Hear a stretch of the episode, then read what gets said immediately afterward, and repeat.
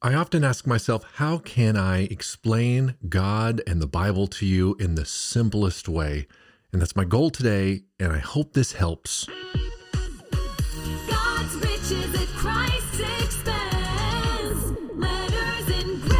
I know He's supposed to be a good God, and I just got to tell you, though, there's a lot of things in this world that just don't make sense to me. There's a lot of ugly stuff in this world, and if he's a good God, why is this world so ugly? And oh, you know, I just find a hard time following something that, that everybody tells me is good, but I see nothing but bad in the world. And surely a good God, if he created all things good, you know, if that's the case, then, uh, you know, the world sure is an ugly place and people put the blame on God for all of the world's problems and troubles, right? Let me see if I can help you with that today and try to simplify it a little bit. Obviously, the Bible says God did create all things good. It says that uh, you know He created all of heaven and earth. It was all created by Him and for Him, created for His own glory and under His own authority. Genesis 1 1 says, In the beginning, God created the heavens and the earth, right? Psalm 24 1 says, The earth is the Lord's and all it contains, the world and all those who dwell in it. And we know from the Bible that it says that God is perfectly holy. 1 John 1 5, God is light, and in him there is no darkness at all. And we've heard it said that God requires perfect obedience to his law. James 2:10 Whoever keeps the whole law yet stumbles in one point becomes guilty of all. I think the thing I've been thinking about mostly is not just God's holiness but his perfect sovereign authority over all things as creator. And I would say the number one comment that I get is almost always something about how terrible people are, how horrible the world is, and how unfair life seems to be. And let's face it cancer and dying young and violent storms and earthquakes and famine and war, it all seems, well, not good to say the least, right? So when I say God created all things good, I don't think people believe that. The Bible says God created all things and it was very good. People look at the world and they say, I don't, I, I've got to tell you right there off the bat, I don't agree. Well, let's talk about that for a few minutes. Because God did create all things good. The problem enters in Genesis chapter 3. You have mankind, Adam and Eve, stepping out from under God's authority, and they obeyed Satan rather than God. And at that point, God cursed the earth, and the curse of sin was upon mankind from that day forward. So, why is the earth so sick and violent? Genesis chapter 3. Why is mankind so unkind to one another? Genesis chapter 3. What is life like when we step out from under the authority of God, look at Genesis chapter 3. And only a few chapters later, this curse is compounded. In Genesis chapter 6, God says, Then the Lord saw that the wickedness of man was great on the earth, and that every intent of the thoughts of his heart was only evil continually. That's life outside of the authority of our Creator, God. And it continues, it says, Now the earth was corrupt in the sight of God, and the earth was filled with violence. God looked upon the earth, and behold, it was corrupt, for all flesh had corrupted their way upon the earth. When we step out from under the authority of God, left to ourselves, we corrupt our own way and we add to the curse of the earth with our evil. Creation groans under this curse. Mankind adds to the curse. So even the earth is worse off because of us. But then again, you even look at spy. I remember one day I was uh, I was trimming or pruning, and I saw a spider, little jumping spiders, and this one jumping spider jumped on another one and attacked it and killed it. And I thought, even the spiders are under the curse, killing each other. The plants are under the curse with all kinds of thorns and thistles, and then mankind itself groans under this curse. So creation is groaning under the curse. Mankind is groaning under the curse. And, and before I tell you why all of this is happening, the why behind all of this, it's important that we stop and we first have to take full responsibility for our sin. So when you don't submit to his authority, and when I don't submit to God's authority, what happens? Our life is a shipwreck. We add to the shipwreck of the lives around us. And then collectively, we make a shipwreck of our household, the workplace, our city, our state, our country, our continent, the earth. You see how it, it just sends ripples out. Your personal, individual sin not only makes shipwreck of your life, but the life around you, and it sends ripples out. The entire earth is under this curse of sin. Each of us sinning against one another and that the earth just groans under the weight of our sin. So before we can move forward, I have to ask you to do two things. First, will you admit that you do not submit to the authority of God? Can you admit that?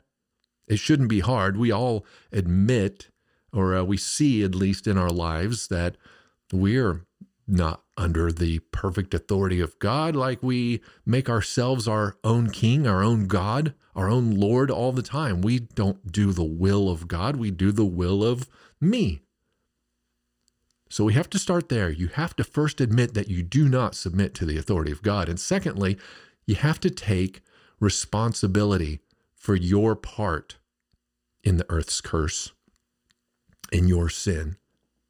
We have to stop behaving as victims, blaming God for the poor job he did in making us his image bearers. What kind of an image bearer are you? How well do you reflect the perfect, holy, good God? What kind of an image bearer are you? On a scale of 1 to 10, where would you rate yourself as an image bearer? And let me ask you this who is it that is failing him daily? Is he failing you, or are you the one failing him? Yeah, you. Who's to blame? You. May sting, but you have to start there. You have to take you have to own it. Okay. So if you'll own that, do those two things, admit that you don't submit to the authority of God and understand that it is you who has stepped out from under the authority of God. Now we can begin to look at the big picture of why God is allowing all of this to happen. Remember, God created all things for his glory. So, did his plan go running off the rails? No, of course not. It may look like that if you don't know him, but if you know him, you know, of course, his plan didn't run off the rails. Well, then, how in the world is he glorifying himself in all of this mess? That's a great question. Fair question. Remember, God glorifies himself in all things. Everything is for his glory. He create he glorified himself in creation. He glor- is glorifying himself now, and he will glorify himself in the future. So he glorified himself. He is glorifying himself. He will glorify himself. So if you jump over to Ephesians, you start to get a little bit of a preview of that, how we have this mess of sin where we are, hmm, I mean, we're not sick with sin, we're dead in our sin, Ephesians chapter 2. And if you'll notice in Ephesians 2 7, why he is doing this, he's doing all of this for his glory. There was us, Ephesians 2:12, who had no hope, who were Ephesians 2:13, brought near in Christ and made Ephesians 2:19 members of God's household. Why? Because of Ephesians 2 verse 7 again, so that in the ages to come, through all of eternity, God might make known, that He might show us, that we will see the surpassing riches of His grace in kindness toward us in Christ Jesus. I don't have to tell you what kindness is. Do you know what grace is? Grace is something you don't deserve, receiving something you don't deserve. That's God's grace. So we receive something we don't deserve. He shows us the surpassing, surpassing riches of His grace. He pours out this uh, surpassing riches of things that we don't deserve in Christ because of His kindness. Does that start sounding a little more like God? Yeah. Absolutely. We will spend eternity marveling at the grace and the kindness of God and what He did for us in Christ, which you can find in the following verses. By grace you have been saved through faith, and that not of yourselves. It is the gift of God. What is a gift? Can you do anything for a gift? If you do something for a gift, it's something you've earned or deserve.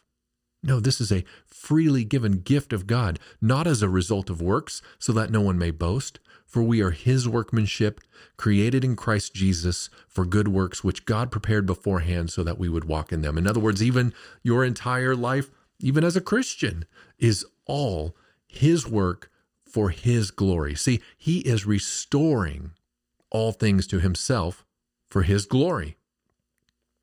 Think about that again. He created all things for his glory.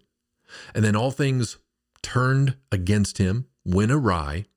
He is now currently restoring all things to himself for his glory, and he will again make all things new and good and perfect again. That's how the Bible ends. And I would just say this where do we see all of this, the culmination of all of this? Is at the cross. All of God's attributes are playing out there at the cross. The members of God's household will spend eternity in wonder looking at these things, while those who remained free from his authority will spend eternity in hell, bearing the penalty for their rebellion against their Creator eternal punishment in hell, weeping and gnashing of teeth, it says, and eternal fire in solitary confinement. They will be under the authority of his perfect justice, whether they want to or not. So, no matter where you are today, if you are under the authority of God or you are not under the authority of God, or you think, I don't have to be under the authority of God, he still created you. He still keeps your heart beating and your lungs breathing while you sleep at night. And you are definitely still under the authority of God, whether you're in rebellion to that authority or not. You will be under authority of God, especially in the end at the judgment when He pours out His perfect judgment against those who have rebelled against Him. He is the sovereign creator who can freely create, He can preserve and he can destroy according to his own pleasure for his glory.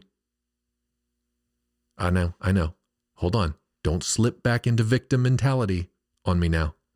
Remember, who is it that willingly rejects his authority? Is God not just to give a rebel a rebel's penalty? Where is his mercy?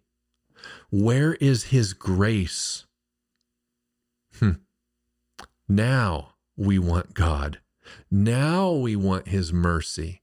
Oh, now we want his grace. Oh, now we want his kindness. After spending an entire life in rebellion against God, refusing to submit to his authority, now at the judgment, now that it's time to pay the piper, now that you must stand before the king and give an account for your life. And now that the penalty's coming down, now it's we cry out for tolerance and kindness and mercy and patience He is a holy and a just God, and He will give a rebel a rebel's penalty. Where is God's mercy? Where is His grace? It's at the cross. It is in Christ. This is your call right now to come back under His authority, His mercy, His grace, His kindness, His patience. It is all found in Christ on the cross, dying in your place for your sin. He took the rebel's penalty, and God's wrath was pour, poured out in its full on Christ on the cross. Your penalty as a rebel poured out in full. Yet, you refuse to submit your life to Christ today. Hmm. That's honestly just arrogant. That is a scary kind of arrogance who will spit in the face of that kindness of God and continue on your own way, being your own God, and refusing to submit to the authority of not just a holy and just God, but a kind, loving, patient, oh, merciful and gracious God who has even taken your penalty, who has even poured out that, that wrath and that justice on his own son. You see, God will restore all things and he will make all things new and we will see his perfect kingdom made good and holy again. But we are going to marvel for eternity uh, how no matter how God's creation, with the angels in heaven, mankind on earth, even his most powerful angel that he ever created, Lucifer, turning, even with all his creation in rebellion against him, turning against him, sliding out from under his authority, rebelling against him, waging war against him, waging war against one another.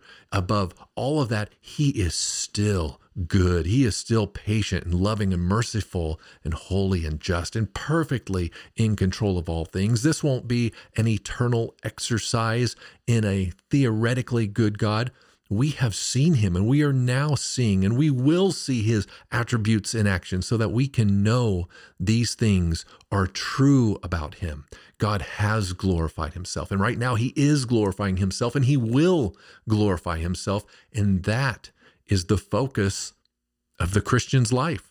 That's what we're doing. We are sliding back under the authority of God, marveling at these things that He would pour out His goodness and His mercy and His grace, patience and kindness. And we come to see His goodness and His holiness. And we love His perfect justice because His loving uh, kindness and His mercy is, uh, it means something to us because we see that He is perfectly holy and He's perfectly just. And, uh, we have to come back under the authority of God. We must submit to his authority.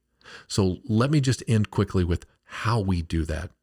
Our current state, if we are not under the authority of God, Romans 3:12 says that there's none who submits to the authority of God. There's none good.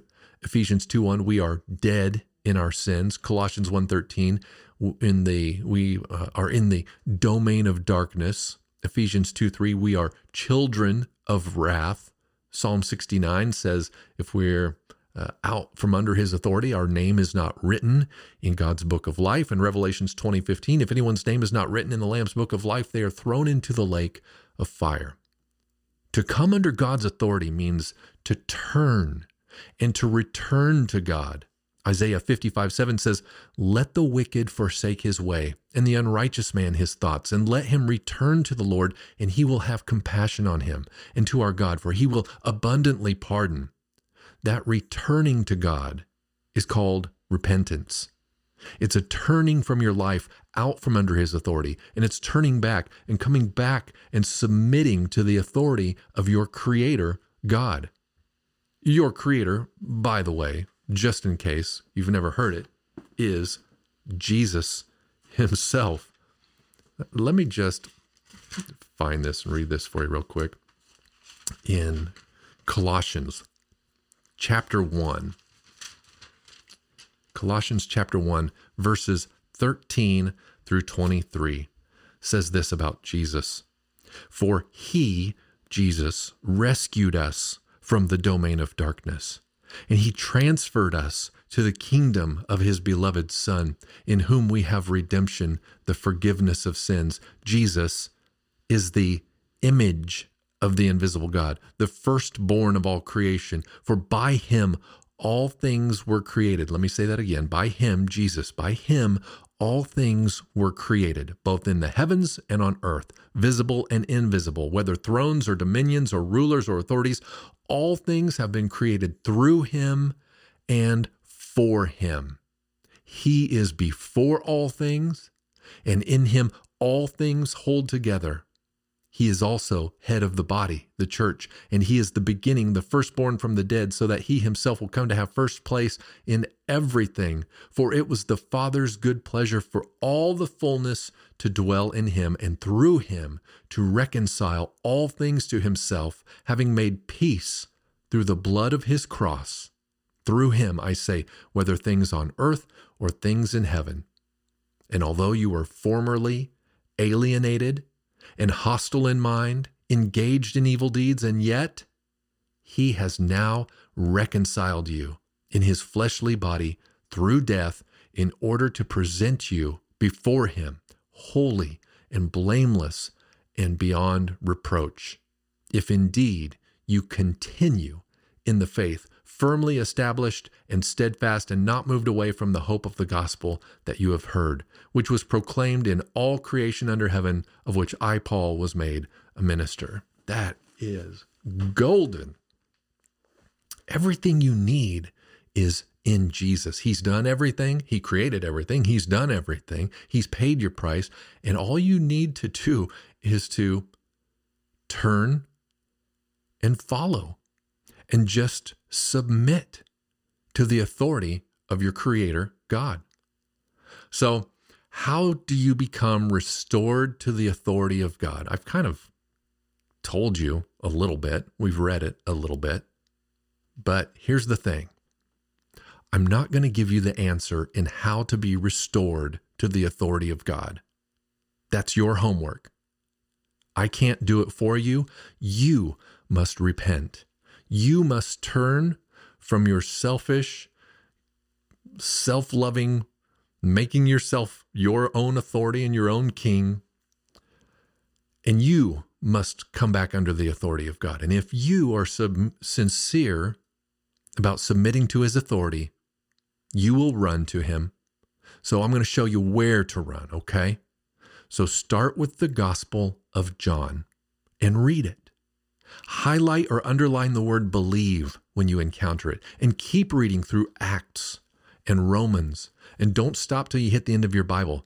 I love Ephesians and Colossians and Galatians, but really, every word is profitable for your return journey to our King. And if you love Him, and if you are going to submit to Him, you will seek Him in His Word. And don't let the enemy move you off that path back towards the king. Persevere, come and travel with the king's people and stay in the safe harbor of his kingdom with his people here on earth. Talk to me. I'll help you do that. I'll help hold you accountable to him, and you can help hold me accountable. And I'll show you, I'll guide you, but only you can do it. Only thing, uh, let's see, what was the old saying? I don't know. I don't remember exactly how it goes, but something, a man, two things a man has to do on his own his own living and his own dying, something like that, something to the effect of it. The point is, I can't believe for you.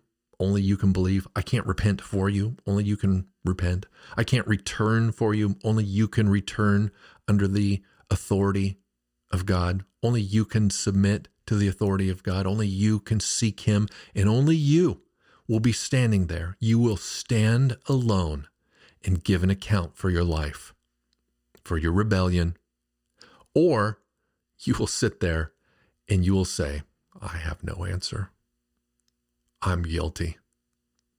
And all I have is Christ. So I just throw myself at the feet of the cross, at the foot of the cross. That will make more sense, but you you'll have to find it for yourself. I can't do that for you. Read the Gospel of John, read Romans, Ephesians, Galatians, Colossians. It's all it's all good. And wait till you see how it ends. Horrifying if you are not in the Lamb's book of life. But oh, what glory! The glory of God that we see if you are his children in his kingdom, members of his own household, heirs with Christ. Wow, God glorifies himself and he is glorifying himself. And, and that's the Christian life. Is we sit and we just marvel at his glory and, and we see his goodness. And because he is good and he loves us, we love him and we want to be like him because he's good. That's it. That's today's Letters in Grace. God's riches at Christ's expense. Letters in grace.